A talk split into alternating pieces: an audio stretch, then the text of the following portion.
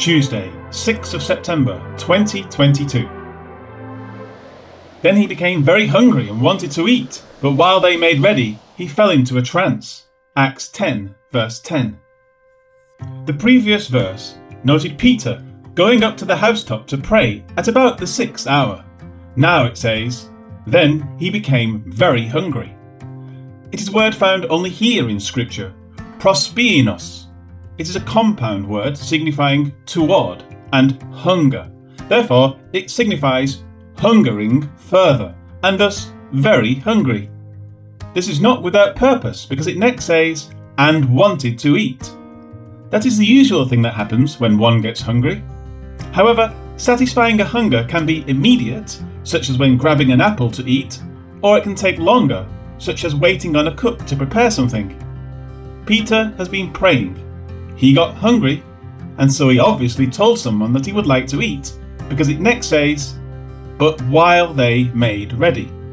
The verb is a present participle. They were preparing. Nothing is said about anyone else in the narrative, so an answer to who they is must be mentally inserted by the reader. Whoever they are, they were preparing something for him to eat. As they were doing this, it next says, he fell into a trance. Rather, the Greek reads with the same word found in Acts 8:16, saying, "An ecstasy fell upon him." In Acts 8:16, it refers to the idea of the Holy Spirit falling on those of Samaria. It will be seen again in that context in Acts 10:44 and 11:15, when referring to the conversion of Cornelius and those with him.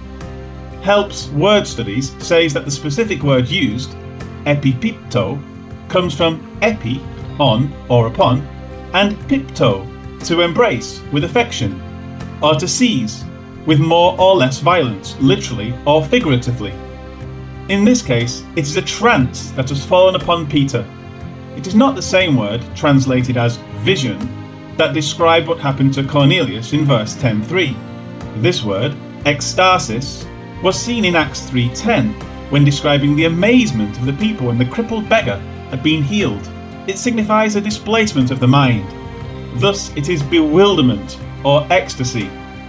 Peter has entered into a different and bewildered state. It is in this state that he will start to understand particular points of theology that he never had considered before. Unfortunately, in his learning, he will afterward not always apply what he has learned. This is particularly noted in Galatians 2. For now, Peter has had a trance fall upon him for his learning, for our learning, and as a descriptive account of how it came about.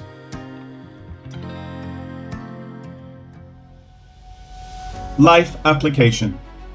What Peter will see and be told in the verses ahead is rather clear, and it stems from symbolism going back to the book of Ezekiel and it carries with it information that could only be conveyed to a person like Peter after the finished work of Jesus on the cross in fulfillment of the law of Moses. Despite being a descriptive account, it is clear and unambiguous in what it conveys. Some people ignore what is given here entirely.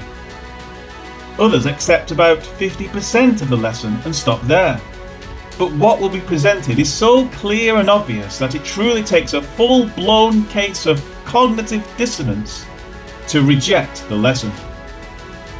Pay heed to what is coming in the verses ahead. Set aside any presuppositions that you may have about various matters, and carefully think about what is presented.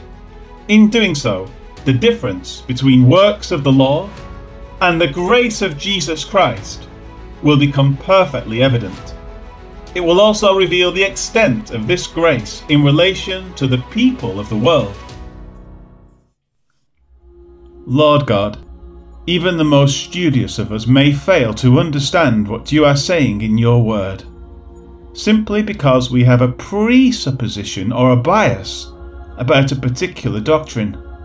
Help us to set such things aside and to look what you are conveying to us Help us to not to insert into the text what we want to see, but to draw out from it those things you want us to see.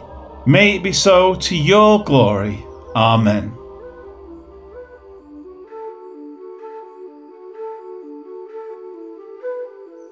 Peter was hungry and wanted to eat, but while the food was being prepared, he had a vision. Acts 10, verse 10.